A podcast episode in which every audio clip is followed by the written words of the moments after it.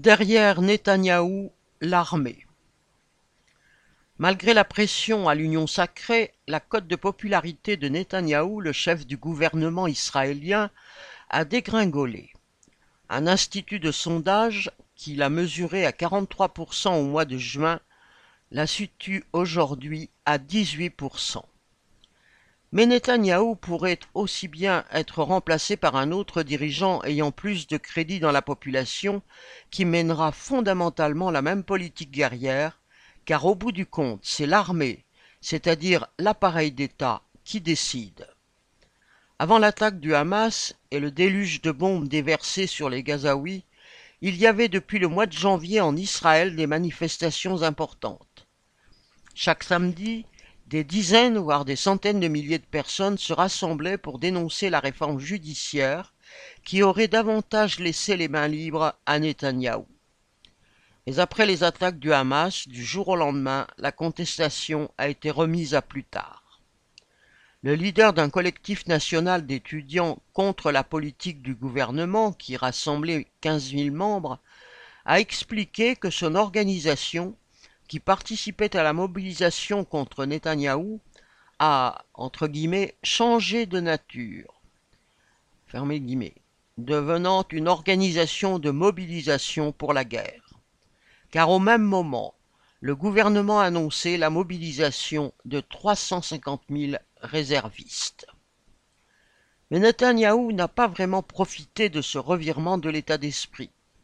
En effet, c'est lui qui, aux yeux de la population, a dû porter la responsabilité du fait que l'armée, et au-dessus d'elle le gouvernement, n'ont ni prévu ni empêché l'attaque du Hamas.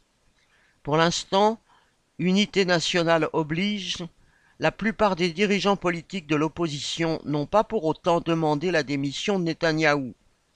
Ils disent qu'il faudra, citation, lui régler son compte plus tard, après la guerre, entre guillemets. Mais que Netanyahou saute ou qu'il reste chef du gouvernement, avec la guerre enclenchée à Gaza, le pouvoir va de plus en plus glisser dans les mains des généraux. La semaine qui a précédé l'offensive militaire terrestre contre Gaza, le porte-parole de l'armée a déclaré que celle-ci était prête à l'action, sous-entendant que c'était le gouvernement qui l'empêchait d'agir.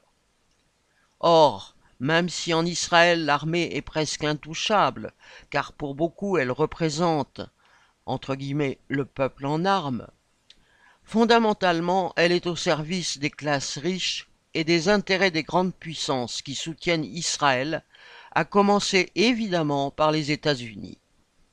Et de fait, si les jeunes réservistes d'à peine vingt ans montrés dans les médias sont fiers d'aller se battre, ils vont être entraînés dans une guerre qui n'est pas la leur.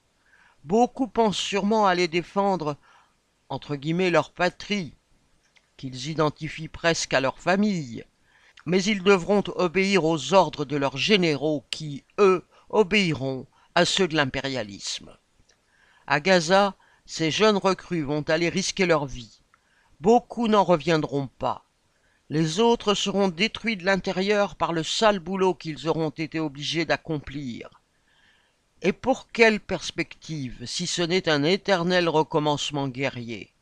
Car c'est bien à cela que se résume l'histoire de l'État d'Israël, et donc, qu'elle l'ait voulu ou non, de sa population.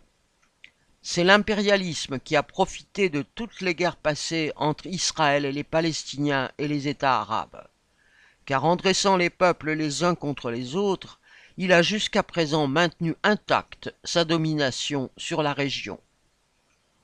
Pierre Royan